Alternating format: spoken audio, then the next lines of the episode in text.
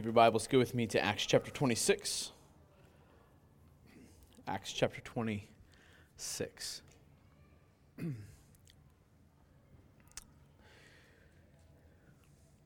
be in verses, well, really the whole chapter. Let me begin with catching us up on the storyline here as we move on past from 24 to 26 here, a little bit of what happened in 25 leading us into 26. Here we see Paul before Festus and King Agrippa in verse 26. But after Paul had been in jail for two years, Felix is, is succeeded by Porcius Festus. And once Festus arrives in the area, he plans to hear the charges against Paul and to hear Paul's defense. As you know from the story, Festus or Paul was Paul was going to go see Festus, but there was a plot by the Jews to kill Paul, and so Festus and Agrippa, in a sense, come to see him. Paul gives a defense in, against these false charges. And in the midst of giving a defense against these false charges, he appeals to Caesar for a hearing since he was, by God's sovereign decree, a Roman citizen. And where we stand at now in the storyline is that King Agrippa is wanting to hear from Paul before Paul leaves to, to meet the emperor or Caesar. And so here we have Paul before Festus, particularly King Agrippa, giving his defense for the false charges. Let's read. Starting verse 2. I consider myself fortunate that as before you, King Agrippa, I'm going to make my defense today against all the accusations of the Jews, especially because you are familiar with all the customs and controversies of the Jews. Therefore, I beg you to listen to me patiently. My manner of life from my youth, spent from the beginning among my, na- my own nation and in Jerusalem, is known by all the Jews. They have known for a long time, if they are willing to testify, that according to the strictest party of our religion, I have lived as a Pharisee and now I stand here on trial because of my hope and the promise made by God to our fathers, to which our 12 tribes hope to attain as they earnestly worship night and day. And for this hope I am accused by Jews, O king. Why is it thought incredible by any of you that God raises the dead? I myself was convinced that I ought to do many things in opposing the name of Jesus of Nazareth, and I did so in Jerusalem. I not only locked up many of the saints in prison after receiving authority from the chief priests, but when they were put to death, I cast my vote against them. And I punished them often in all the synagogues and tried to make them blaspheme. And in raging fury against them, I persecuted them even to foreign cities. In this connection, I journeyed to Damascus with the authority and commission of the chief priest. At midday, O king, I saw on the way a light from heaven, brighter than the sun, that shone around me and those who journeyed with me. And when we had all fallen to the ground, I heard a voice saying to me in the Hebrew language, Saul, Saul, why are you persecuting me? It is hard for you to kick against the goads. And I said, Who are you, Lord? And the Lord said, I am Jesus, whom you are persecuting. But rise and stand upon your feet, for I have appeared to you for this purpose to appoint you as a servant and witness to the things in which you have seen me and to those in which I will appear to you, delivering you from your people and from the Gentiles to whom I am sending you, to open their eyes so that they may turn from darkness to light and from the power of Satan to God, that they may receive forgiveness of sins and a place among those who are sanctified by faith in me. Therefore, O King Agrippa, I was not disobedient to the heavenly vision, but declared first to those in Damascus, then in Jerusalem, and throughout all the region of Judea, and also to the Gentiles, that they should repent and turn to God, performing deeds in keeping with their repentance. For this reason, the Jews seized me in the temple and tried to kill me. To this day, I have had the help that comes from God. And so I stand here testifying both to small and great, saying nothing but what the prophets and Moses said would come to pass that the Christ must suffer, and that by being the first to rise from the dead, he would proclaim light both to our people and to the Gentiles. And as he was saying these things in his defense, Festus said with a loud voice, Paul, you are out of your mind. Your great learning is driving you out of your mind. But Paul said, I am not out of my mind, most excellent Festus, but I am speaking true and rational words. For the king knows about these things, and to him I speak boldly. For I am persuaded that none of these things has escaped his notice, for this has not been done in a corner. King Agrippa, do you believe the prophets?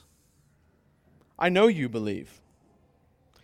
And Agrippa said to Paul, In a short time, would you persuade me to be a Christian? And Paul said, Whether short or long, I would to God that not only you, but also all who hear me this day might become such as I am, except for these chains. Let's pray. Father, may, may our minds be enlightened this morning. May our hearts be set ablaze. May our hands go do the work. Father, by the power of your Spirit, for your glory and our good. In Jesus' name, amen. What's Paul's goal? What's Paul's goal in this setting with King Agrippa? Look at verse 28 and 29. Because Paul's goal is going to help us understand what is going on ultimately. Like what is what is being said between the lines, if you will. What is the purpose of what Paul's saying? And then if we understand the purpose of what Paul's doing or the goal or the aim to which Paul is speaking, then there we'll have a few things to learn. Verse 28 and 29 And Agrippa said to Paul, In a short time, would you persuade me to be a Christian? And Paul said, Whether short or long, I would to God that not only you, but also all who hear me this day might become such as I am, except for these chains. Paul is using, here's what's happening Paul is using this trial, this persecution, this suffering, even if you will, this moment to alleviate the suffering. I mean, he could give this grand, perfect defense and use it to get rid of the suffering. But what's Paul's goal? To persuade the king and all those listening to become as Paul is, except for the chains. What's he mean? His goal is to persuade them to follow Jesus that they would follow the resurrected one, that they would forsake their self righteousness, that they would leave the, the ways of the world, that they would trade in their gospels for the true gospel and follow Jesus. Now, listen, sometimes it's okay to defend oneself. I mean, certainly that is a, a byproduct of what Paul's doing here. He is defending himself, he's giving his defense, and it's not necessarily wrong to do that. But Paul's ultimate goal here is to be persuasive with the gospel. It is to speak the gospel and to speak it unapologetically in a way that is persuasive to his listeners. So, first of all, to say that it's okay, this is not an argument against giving a defense of oneself, even though that is very hard to do and to do it without boasting. But what must be a regular part of the rhythm of our lives, even in the midst of trials, suffering, and an opportunity for defense, is that we be about the proclamation of the gospel. That may our suffering, may our defense, if it be unjust suffering, be the gospel. So you see, he, he proceeds to seek to persuade with the gospel. The problem for you and I is that most of our time is spent defending ourselves or our kingdom or our own version of the gospel that we've misstrued or misunderstand or have twisted. Where we run around trying to persuade others and ourselves that our kingdom is best or that we're in control or that life is good if you just do it my way. Think about that for a second. What do you seek to persuade your coworkers of? What, what is the, what is the uh, the undertone, like the the the undercurrent of your conversations with your coworkers, with your spouse, with your classmates, with your children? What is it that you're that you're trying to get them to believe and trying to get them to understand and that's below the surface of all the fluff and all the other things that you say to them? What are you trying to get to them? Are you trying to get them to, to see you as great, to see you as glorious? Are you trying to get them to just do what you want them to do? I mean, what, what, what's your aim? What's your goal? Ultimately, what needs to change in your life today for you to be courageously persuasive with God's gospel, not yours? That's the question I want to answer today. As we work through this, moving towards that goal, I want to talk about how is it that Paul is actually persuasive with the gospel. If you want a sermon on evangelism, this is kind of a sermon on evangelism, but maybe not using some of the same terms. How are we persuasive with the gospel? How do we, how do we not be a salesman in a, in a wrong sense, but in, in the sense of how do, we, how do we present the gospel in a way that is true, is accurate, is, is contextualized, is, is caring for the people around us, and so on and so forth. We won't answer every question about this, but there's certainly aspects to which Paul, uh, aspects of how Paul is working through the gospel here in verse 26, things that we can learn here as well. Let's ask this question first as we think through this. Who needs to be persuaded with the gospel? So I just want to ask that question just broadly. Who needs to be persuaded with the gospel? Now, to answer that, first of all, ultimately, all of us do. Ultimately, all of us do. Even those who have been once persuaded by the gospel must be persuaded by the gospel every day. I mean, I don't know about your heart, but I know my heart wanders daily, sometimes even moment by moment, from trusting and being persuaded of the good news of Jesus to trying to grasp for the good news that I can make happen with my own hands. So that is true in an ultimate sense, but we'll kind of dial that back. I want you to look at King Agrippa.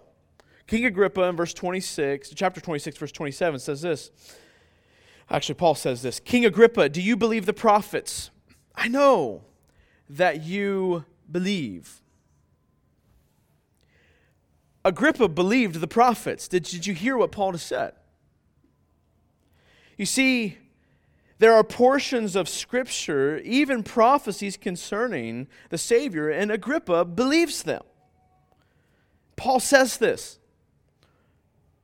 And yet, it's clear from the passage that Agrippa is not a follower of Jesus Christ. You say, You mean I could believe the truth concerning Jesus. I could believe the prophets. I could believe what they're saying and still not be a follower of Jesus. I could sit in here right now listening to a teacher about the scriptures and believe certain sets of truth that are supposed to be all the right ones and still not be a follower of Jesus. Yeah, you could. It's likely in this room that there are probably multiple of us who sit in that seat. Listen, Satan and his demons believe more truth and believe it more accurately concerning Jesus than many of us do. That means that some of us could believe the truth about Jesus and still not be a follower of Jesus, and just as badly as King Agrippa need to be persuaded of the gospel. Uh, Crowe, in her book, writes this Those who claim to follow Jesus but don't actually know him. You can tell someone that he died on a cross. You can pray to him sometimes. You listen to some Christian music and occasionally share a Christian meme, but you don't know God relationally. I would add to that. A warm fuzzy, when you think about Jesus, doesn't constitute a relationship. So, who needs to be persuaded of the gospel as we think about basically just here for a few moments true Christianity? I was served really well by the sermon that Piper, that John Piper preached at Together for the Gospel where he makes an argument that the most basic to a follower's salvation, like the most foundational reality to a follower of Jesus's, uh, or to most basic uh, reality or truth of someone who is a follower of Jesus, is not new beliefs, it's not new decisions of the will, but instead is new affections a heart that's been turned from darkness to light, that now desires the glory of God, that loves the Lord, that has new affections, it wants to treasure Christ. Now, certainly, this person will want, there will be new decisions of the will. There will be new beliefs that are involved in that, but what is most basic and most foundational is new affections. These people will want to read their Bibles. They will want to pursue holiness. They will not want to miss church for stupid reasons. They will give themselves to community. They will certainly do all those things, but new affections is what is at the very root. And new affections is something that you and I cannot do ourselves. It is something that God must bring about in us. Jaquelle Crowe says this again Christians treasure Christ and devalue everything else in comparison. Like their love for Jesus becomes more paramount. And it's not that you love other things, like, it's not that you necessarily hate those things, but it's, it's even the good things, you love them much less compared to your treasuring of Jesus. We have new affections, Piper said, because of a new God. Right? The thing you love, that is your God. And so when you get a new God, the right God, you treasure Jesus. Paul says this. Paul says something similar in chapter 20, verse 24. Paul says, But I do not account my life of any value, nor as precious to myself. If only I may finish my course and the ministry that I received from the Lord Jesus, which is what? To testify to the gospel of the grace of God. What's Paul saying? Paul saying, I treasure the gospel of the grace of God, which is what? Jesus. I treasure that more than anything else.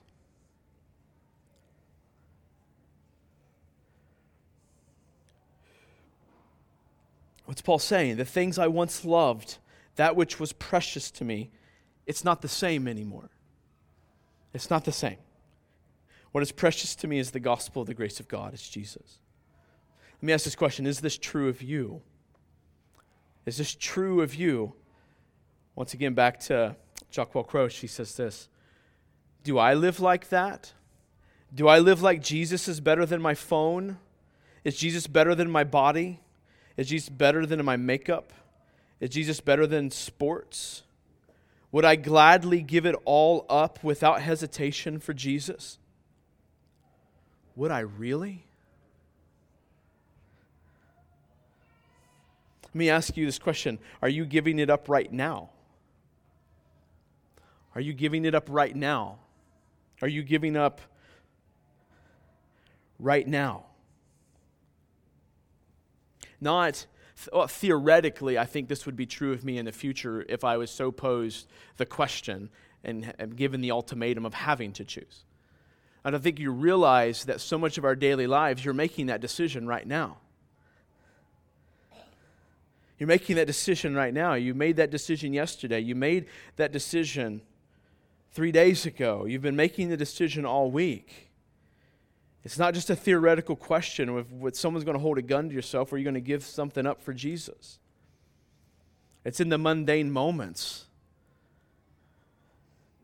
where you choose one or you choose the other. Listen, I, I want to kind of draw this point here to a close because not the main point, but certainly something we need to think about. We, we need to be thinking about salvation in these terms, meaning, meaning thinking about who is saved and needs to be persuaded with the gospel. Because I think, listen, here, for, for our sake, we need to think of salvation in these terms because we may not be a true follower of Jesus. But also thinking of salvation in these terms because, for the sake of others. Because we may assume someone a follower and thus assume them to hell. When God has placed you in their life to share the gospel with them, to be persuasive with the gospel with them. So Paul's goal here is to be persuasive. There's, there's no doubt about it. He confesses this explicitly. Yes, I am here to convince you, and not just you, but all of you, of Jesus. To help bring people who don't believe the gospel to become people who believe, cherish, and follow Jesus. So I want to look at this today. How does, how does kind of with that framework there, how does Paul do this? Here we have some help and how to think and how to do this. The first one is this rely on help from God and exalt Jesus. Rely on help from God and exalt Jesus. Chapter 26, verse, I'm sorry, 26, verse 22, first part says, To this day, I've had the help that comes from God. I've had the help that comes from God. Paul reminds us that help comes from God for God's tasks. I remind you, we've talked about this before, help from God doesn't come f- for our tasks, which is usually where burnout, lack of perseverance comes from, is when we're usually doing tasks that God's called us to do. We must rely on His power and His grace. On the other part of that point, we must exalt Jesus. It's really easy for us to make ourselves the center of the story. It's easy to make us the center, the purpose, the end, the goal of the story. Well, I was rescued from this and went on to do this because of Jesus. Listen, if you're at the center of your gospel story, then it isn't a gospel story. We say that in maybe more common vernacular.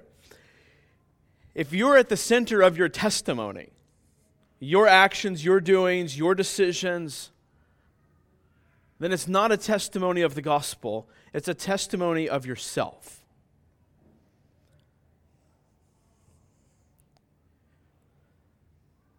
Paul always went to great lengths to make sure Jesus was the exalted one in his stories. Watch him, even here.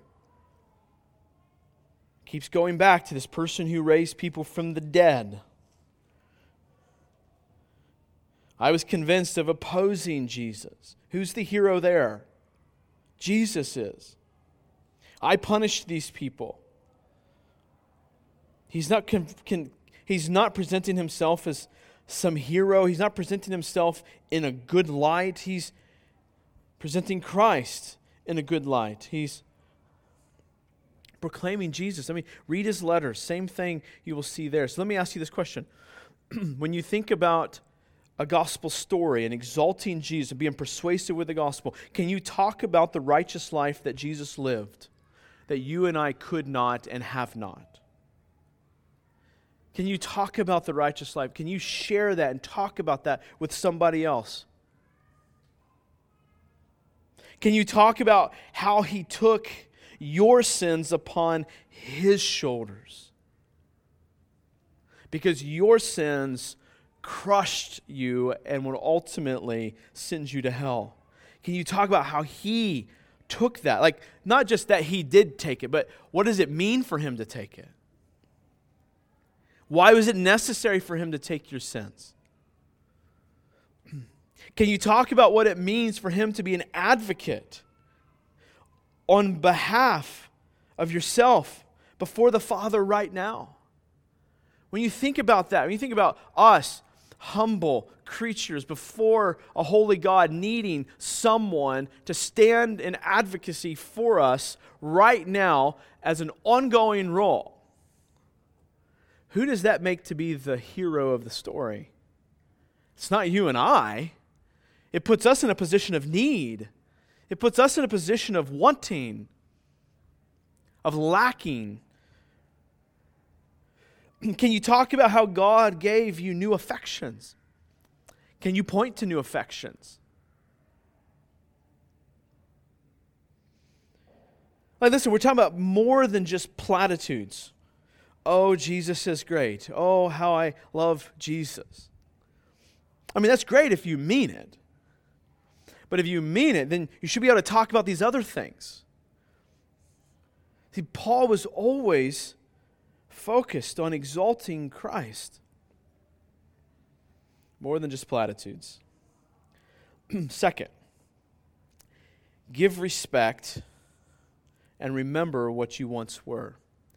Give respect and remember what you once were. Again, we're answering this question What does it look like to be persuasive? How is Paul being persuasive in this passage?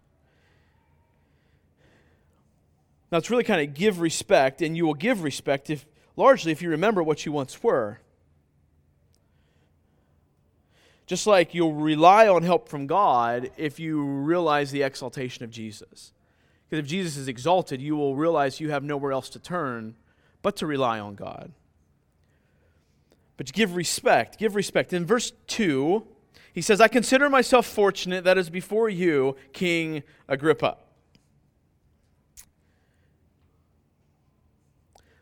Listen, what we say, what we say, the actual content, is certainly more important than how we say it.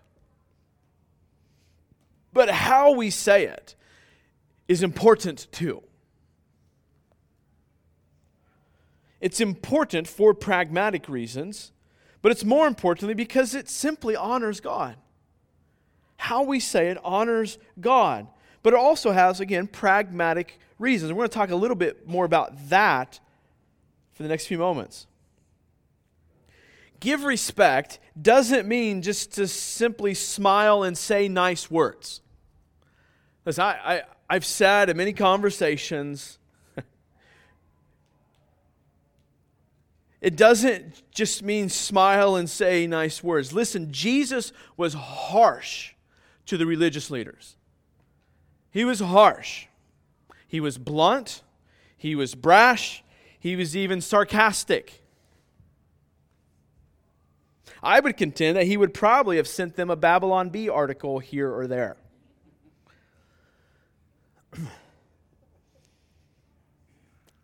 but to the average lost person, he wouldn't have.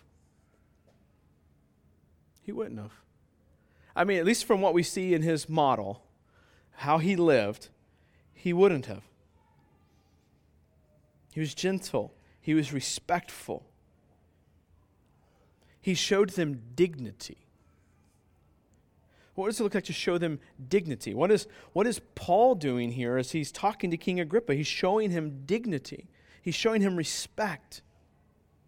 How do you show them dignity? Uh, a few thoughts on that. Realize that they too bear the image of God. Paul understands that King Agrippa is an image bearer, that he's not just a, some animal on earth. He's someone who bears the image of God. And if you view someone as bearing the image of God, then you will show them dignity, you will show them respect. Now, if we're thinking about in terms of being persuasive with the gospel, I would encourage you with these few practical thoughts here. Assume that they have good reasons for what they believe. Assume that they have good reasons. I think Paul's assuming King Agrippa and those around him have good reasons for what they believe. He just thinks they're wrong. You'd be amazed at how many people get offended at that.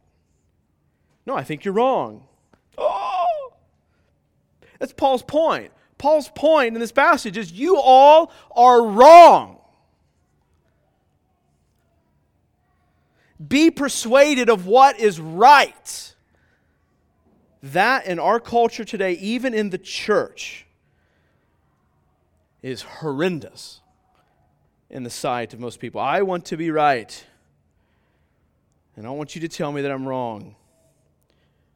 But listen, assume that they have good reasons. It just may not be the right reasons, or they might be. And when I say good reasons, what I don't mean is this I don't mean that they're sufficient to make what they're believing is right.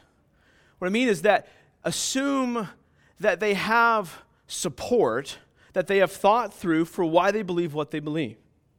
That will save you from approaching them as arrogant, like in an arrogant manner, uh, coming down on someone who doesn't quite have it figured out yet. Assume they have reasons for what they believe. Listen to where they are and where they're coming from. Listen to where they are and where they're coming from. Paul understands where King Agrippa is coming from. As uh, he appeals to King Agrippa's past, he appeals to the context in which King Agrippa was raised in. Like he assumes, I don't you understand this, but Jesus, when he died, King Agrippa would have been about eight years old. And Paul appeals to this reality that King Agrippa would have known this life of Jesus. So he says, You've seen these things. They've not happened where? They've not happened in a corner. They've not happened in a dark place where no one else could see it. What's he saying? King Agrippa, these events of Jesus' life happened before your eyes. And he appeals to that. So he appeals to where King Agrippa would be coming from.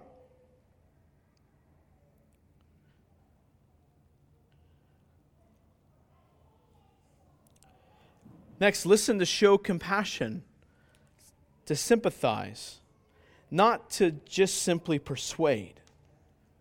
Not to just simply persuade.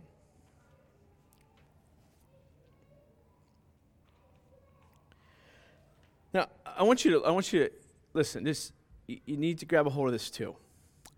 You can do all these things perfectly right. And if someone doesn't want to hear the truth, they will use these all as excuses to not listen, to not hear the truth. That's why I started off with the truth is paramount, but how we say the truth is also important. But the reality is is you can say the truth in the most appropriate and loving and kind way. And if someone doesn't want to hear it, they will not hear it. That's why we started off with we have to rely on help from God. God is the one that changes people's minds. God is the one that gives them a new heart for new affections. So show them dignity. But sometimes also it's helpful to people to explain our perspectives and our practices prior to our conversion. Sometimes it's helpful to explain our perspectives and practices prior to conversion. What do I mean by that? Paul talks about who he once was. He was a Pharisee of Pharisees, a persecutor of Christians. On a pragmatic side, this helps gain a hearing sometimes. It at least in part gains a hearing because it shows compassion. Because if this is who you once were, then you should be humble.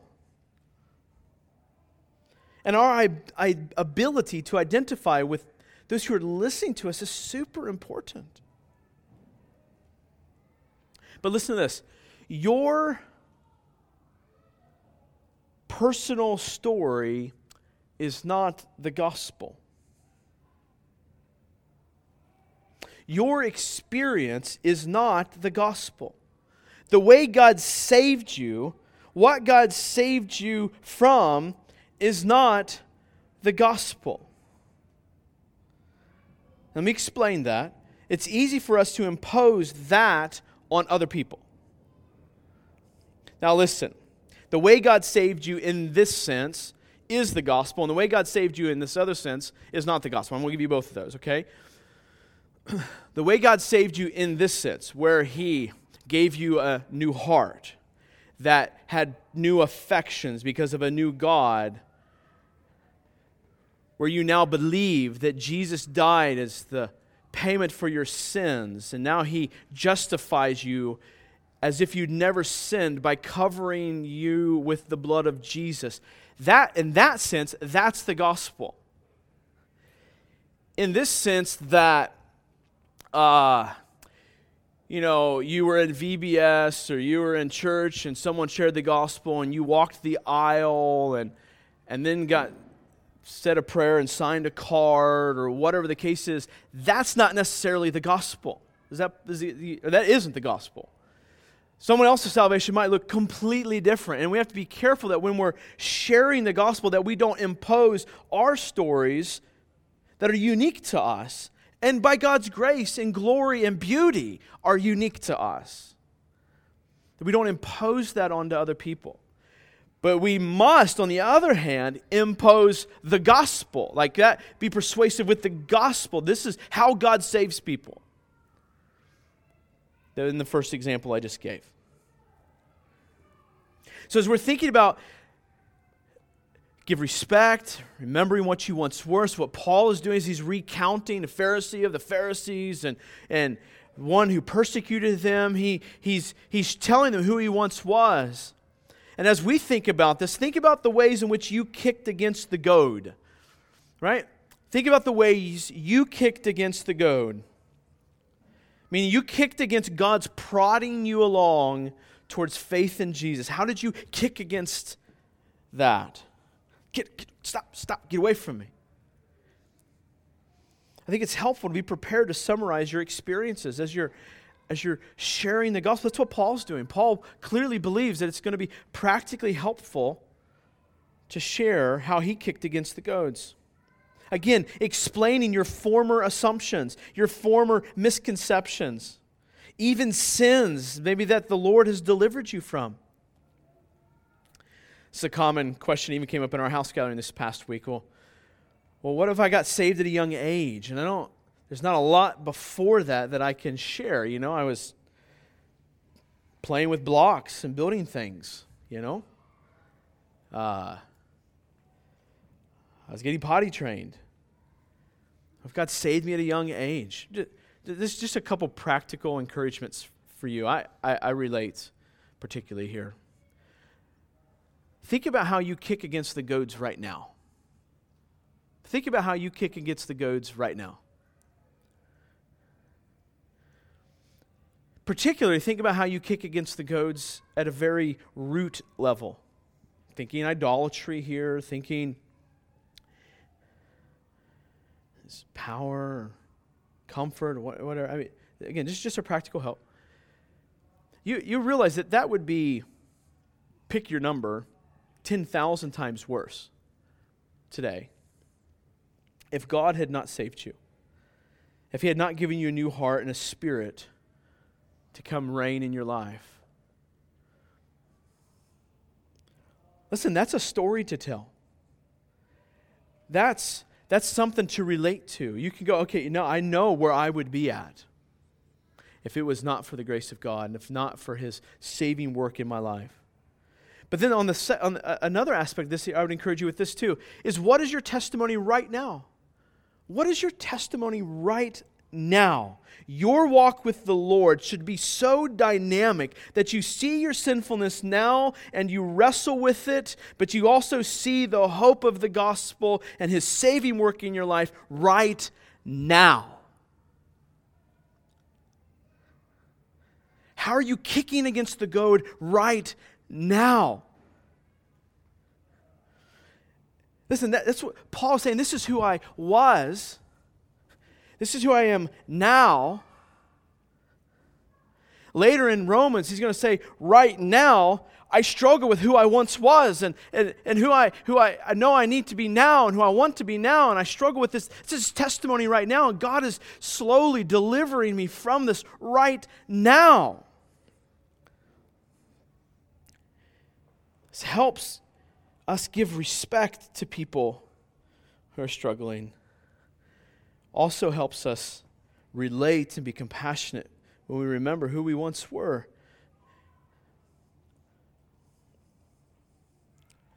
Personal transparency, someone said, can go a long way.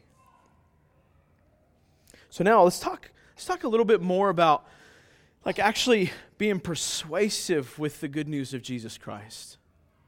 I was helped a good bit by Keller through a couple of these points. But be persuasive with the gospel. How are we persuasive with the actual gospel? Thinking about people at a kind of a, a, fundamental level of how we are convinced of certain things, how we actually become persuaded. We tend to put against each other rational persuasion, like being persuaded by uh, something that's rational, versus something that's emotional or experiential or personal, if you will. Usually it's one or the other. And we kind of even forget about something that's biblical. We tend to kind of argue in those two things. But listen, God works in all of those ways. First of all, God is concerned with the rational. God is concerned with what is concerned with what makes rational sense. Now, it doesn't mean that everything always makes sense to us, but God is certainly concerned with the rational. It makes sense to him. Verse 25, but Paul said, I am not out of my mind, most excellent Festus, but I am speaking true and what? Rational words. What I'm saying is rational. It makes sense. It's intelligible. He says to Paul, You're out of your mind, right? He says, Your, your learnedness is causing you to go crazy. Paul says, Nah, it's true and it's reasonable. He doesn't go to emotions. He doesn't go to experience. Oh, but I know that Jesus is true. Oh, but I have felt Jesus. What's he go to? He goes to public evidence. He goes to public evidence. When I said earlier that Agrippa would have been about eight and growing up in Jerusalem, and he would have known, like these people would have known. And what's Paul appeal to? He appeals to that. He appeals to what Agrippa would have known. He would have been familiar, King Agrippa would have been familiar with the reality of Jesus, with his life and his crucifixion. He may not have liked it, he may not have agreed with it, he may, but he was familiar with it. It was something that was a reality for him. And so he appeals to something that's reasonable. Again, Paul assumes that anyone who lived in Jerusalem in the past 20 years could not have laughed off Jesus. Oh, he wasn't here. Oh, those things didn't happen. No, they would have known what he did, the miracles that he did, the, the death on the cross, the empty tomb. Now, again, he might have had other explanations for these things, but Paul still appeals to what is reasonable, rational in Agrippa's life. So let me ask you the question Do you believe the gospel is rational? Do you understand the rationality of the gospel? Do you, can you understand the rationality of people's pursuit of idolatries and, and loves and misplaced affections and how these things show uh, uh, this innate desire for something in us beyond ourselves? Something that we can't fulfill. Like, do you understand? There's so much more to this, but do you believe that the gospel is rational, that life has a good bit of rationality, and the gospel explains much of it? Is there proof and evidence in this, for the scriptures and what's rational? Paul, like in, in the same vein as what Paul is appealing to. Can you have a conversation like that with people? I'm not, I'm not saying, you, can you sit down with the most well known atheist and hold your own? That would be a little hard. I get it. Maybe you could. But can you, with your coworker, explain and contextualize for them the rationality of the gospel? You want to be persuasive, we need to think about the rationality of the gospel. The second is God is concerned with the, I got three words here the personal or the emotional or the experiential. God is concerned with this too. Look at Paul's argument. If you look at Paul's argument from the beginning to the end, he is saying that he was the Jew of Jews. He was awesome at keeping God's law. He says, I killed those who couldn't keep the law as good as I did. And why do you think Paul did that? Paul, Paul, in order to boost his own self righteousness, had to go around and squash all those around him to, to uplift himself. But at some point, if, if you remember back earlier on in Acts. We talked about this in the first time Paul tells his testimony. But the, at some point in Paul's life, Romans 7 comes to the forefront. Now, he wasn't reading Romans 7, but Romans 7 was happening, right, in Paul's mind. He was turmoil. There was turmoil in Paul's heart. He was studying the Ten Commandments. Now, if you remember, all of the Ten Commandments can largely be explained or lived out behaviorally. Thou shalt not murder. Well, I didn't murder, so I, I, I'm good, Paul would say. But then he gets to coveting. Thou shalt not covet. What's it mean to covet? That, it's not, that's not really just a behavioral thing. That's a, that's a mental thing, right? That's not just an action, that's an insight. I'm coveting. There's something that I want and I cannot have, and I want it, and it's controlling me. That's what I want. Paul knew, this is what Paul knew when it comes to the idea of coveting, that this one means that I should love God so much and trust Him so much that I am so satisfied that I'm content. I'm always content, no matter what my situation is. I'm content. And Paul, when he gets this, he goes, It's not me. It's not me. I can't do that. And if you read Romans 7, Paul was crushed. Paul was crushed. I want to remind you at this point that we must speak honestly about the sinful condition of humans, of mankind. If we don't speak honestly about our sinful condition, then we will have nothing but cheap grace. What are people being saved from? So, as you think about being persuasive with people, we must speak honestly. And there's winsome and careful ways to do this, but honestly, ultimately, honestly about the sinful condition of their hearts and ours. Paul came to this realization of the sinful condition of his heart. I can't do that. And so it caused this inner turmoil in Paul.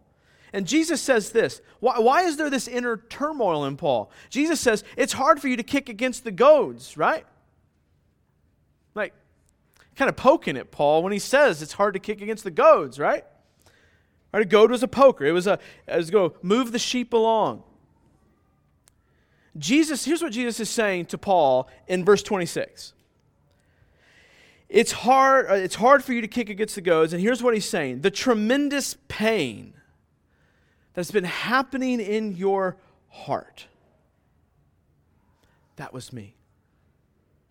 That was me. Now, is Jesus the one that's inflicting the pain? No. Jesus is poking him along. The pain is revealing is that he doesn't want to go the direction Jesus wants him to go.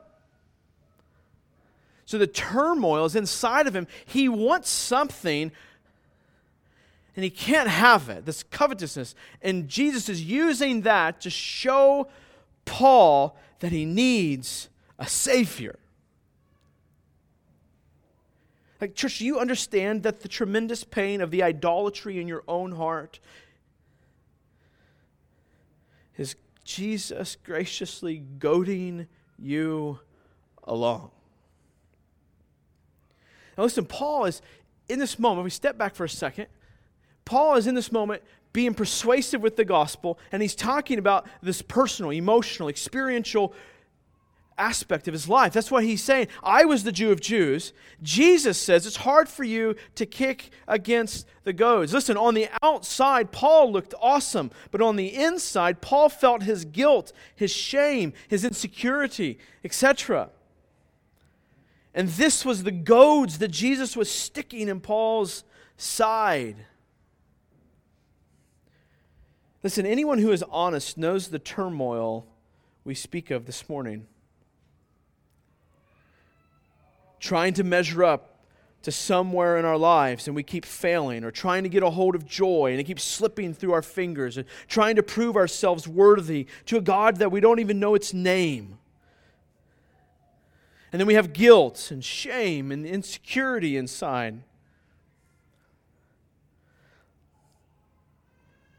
This is the experience of our lives. It's certainly the experience of the lives of the people we work with, the people we go to school with, the people that we go to church with. And you can help people see this and accept it. This is not something to run from, it's not something to suppress, it's not something to, oh, it's not really that bad. No, listen, it's worse than you realize, dear coworker of mine. It's worse than you realize. You're just beginning to see the, the, the gist of what it looks like to, to want something that you cannot have or to pursue wholeness here, but it will leave you empty. This is your experience, I know, and it's not something to hide, it's not something to squash, it's not something to busy yourself away from. But then, if you see, Paul says it's hard for you to kick against the goads, but then what happens for Paul? Again, talking about his experience here that he's laying out for them. Paul sees the gospel. That's what happens. Paul sees the gospel. Again, if we must speak honestly about the reality of sinfulness in people's hearts, we must also speak honestly about the amazing grace of Jesus towards sinners. If we don't, then we have nothing more than a works based, self righteous, supposedly saving legalism. Paul sees the gospel that Jesus would suffer, die, and rise again, and those who believe in him would be forgiven. Now, Paul realized that the only way he can obey the law is because of the gospel itself. That even this coveting thing that he cannot attain, or this lack of covetousness that he cannot attain, that the only way to get there is to realize that he has everything he could ever want or need in God because it was given to him through the gospel of Jesus Christ. You see, Paul was crushed on the inside, but now Paul had hope. It made emotional, experiential sense to Paul. When you and I start to hear it, it sounds like this I am such a sinner. I'm in desperate need of salvation. But I have been rescued. Jesus is my saving hope.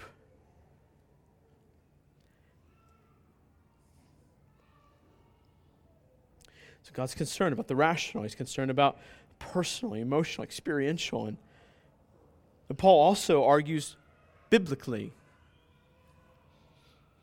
I mean, certainly there's biblical aspects in this, but Paul argues, he says this What I am saying is in line with the prophets. You, you see that? Paul argues, Paul's arguing all three of these ways in the midst of this persuasion. And now he goes, What I'm saying is in line with the prophets. Paul is saying, and I quote, not only is it rational or emotional, but the Bible comes alive when you read it as if it's all about Jesus Christ. Listen, Jesus is the place where the rational and the personal come together in the biblical. And I quote As you read the Bible, especially about Jesus, you see him doing things. It's beautiful, breathtaking, and at the same time, rational. It's both rational and experiential. It makes rational sense, and at the same time, it's filled with hope. It's personal, meaningful. It's even emotional, dare I say. When you look at Jesus, you can't just explain him away. He brings the rational and the emotional together. What's happening in Christ is your heart and your mind is being persuaded. Going back to the first point, who needs to be persuaded? Our hearts and our minds have to be both persuaded.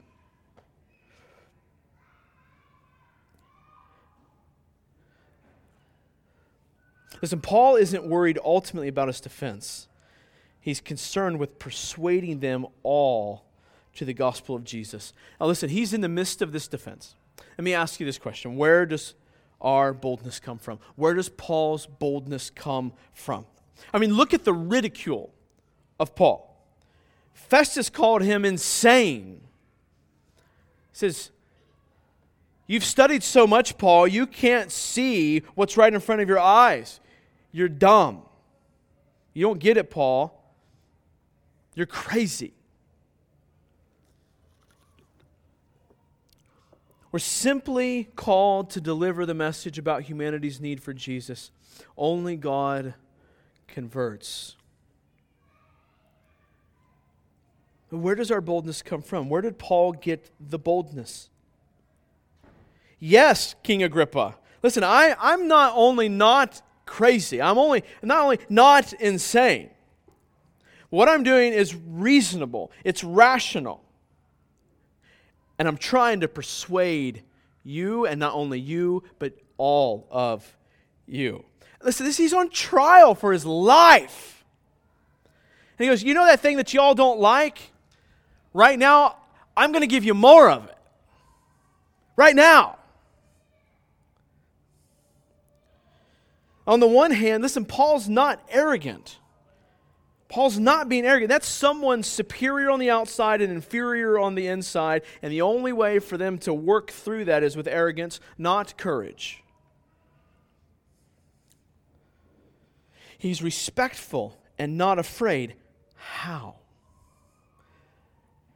Look at verse 18. He says this to open their eyes so that they may turn from darkness to light and from the power of Satan to God, that they may receive forgiveness of sins.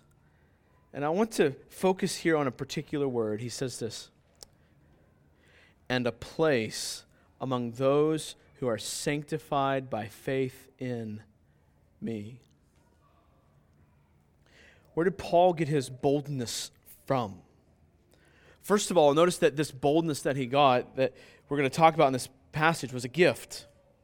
It was received. And what he get, he got forgiveness. But what that forgiveness bring about?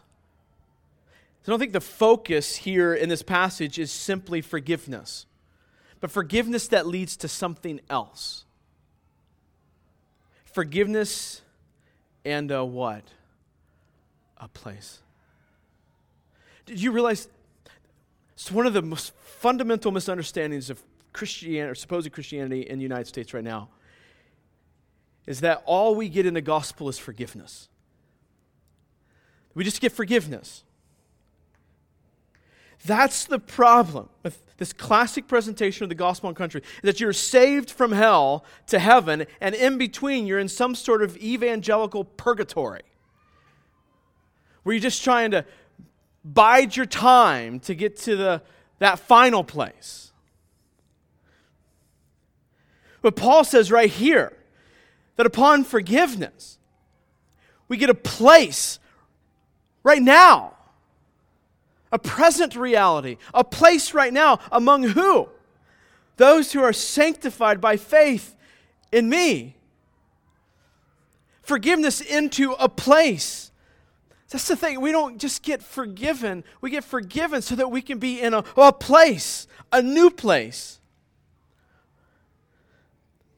A place where you and I finally, really, really, truly, and genuinely belong a place where we fit.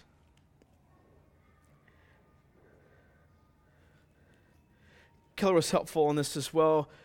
You get a home. You're not just forgiven. You're not just get you don't just get an out of jail free card. You and I are given a place brought into the family of God, accepted, loved, we have a place now. Let me quote here because in the gospel, we are accepted by God. We get response from God. We get acknowledgement from God. We get welcome into the heart of things. End quote. The door is open. What's he saying? He's saying, Paul, Paul is saying, I have a home with God now. And God is saying, Paul, you have a place with me. It's a gift. And you have a home. Paul knows that he has the high regard and the delight of the King of the universe. And he says, If I have that, if I have that in the midst of this persecution, in the midst of this trial, if I have a place at home with the King of the universe, if I have that, if I have the high regard of God and His delight, then I don't need that from anyone else. I don't need the delight of King Agrippa in what I'm saying. I don't need King Agrippa's favor upon my life. I don't need my coworker to be affirming of what I want. I don't need my church friend or church member to like me of concerning what I need to say. I've got God's. Well, now, here's a question Where has Paul seen this before? Where has Paul seen someone who knew he had a place at home with God. He saw it with Stephen. In the face of being stoned, Father, forgive them, for they know not what they are doing. His face was like the face of an angel. Listen, Paul is okay in this moment. If you believe the gospel and you believe you have a place with God and it is yours, you can proclaim the gospel. Nothing that will crush you, nothing can take you down. Listen, if you want to be persuasive with the gospel, you must be persuaded of the truth of the gospel. That's why we struggle with being persuasive with the gospel. We, to the degree to which you have been persuaded of the truth of the gospel, is the degree of your boldness and your power in persuasion with the gospel. So, Christian, be persuaded. You have a place in the throne room of God Almighty. You have the ear of the King. You have the favor of God the favor of the God of heaven and earth. You have the love of the Father. What more do you want? What more do you want? Why is that not enough? What else could we possibly need? Be persuaded that if you've been covered by the blood of Jesus, you have a place, you have forgiveness, and have been brought into God's presence. That's what the gospel that has been so unfortunately preached for many years in our culture is missing. So we're not just forgiven, we're forgiven and brought into the presence of Almighty God. And it's in His presence that there's nothing else that we need. Right? That's the whole picture of Revelation is that we will be in the presence of God. There'll be no more brokenness. There'll be no more pain. There'll be no more need, no more wanting, for it will all be there. It'll all be secured. It'll all be before our eyes. We will live in the glory of God. So, church, be persuaded and so be courageously persuasive. You have the good news of the gospel hope for those who are far from God, just as you and I once were. Let's pray. Father, thank you for the hope of the gospel.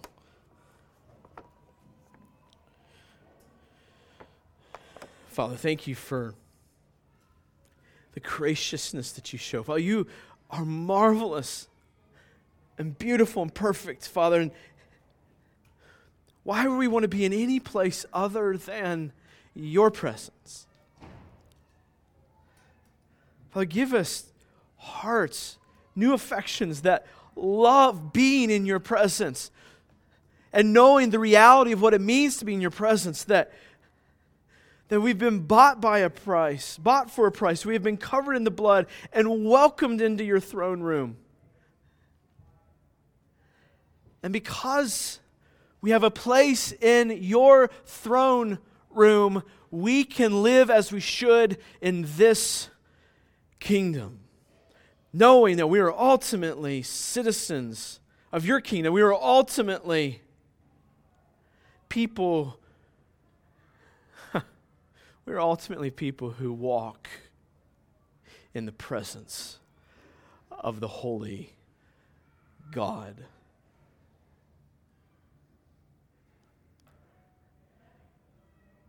Father, when this is something we are persuaded of, we can say compassionately, tenderly,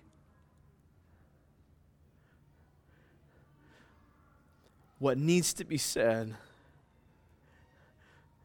The reality of the sinfulness of man's heart and the hopefulness of the saving work of Jesus Christ as one the one who died to pay the price for their sins, for our sins. Father, may we be persuaded so that we will be bold with your gospel to our coworkers, our friends, our neighbors, our spouses, our children, and ourselves.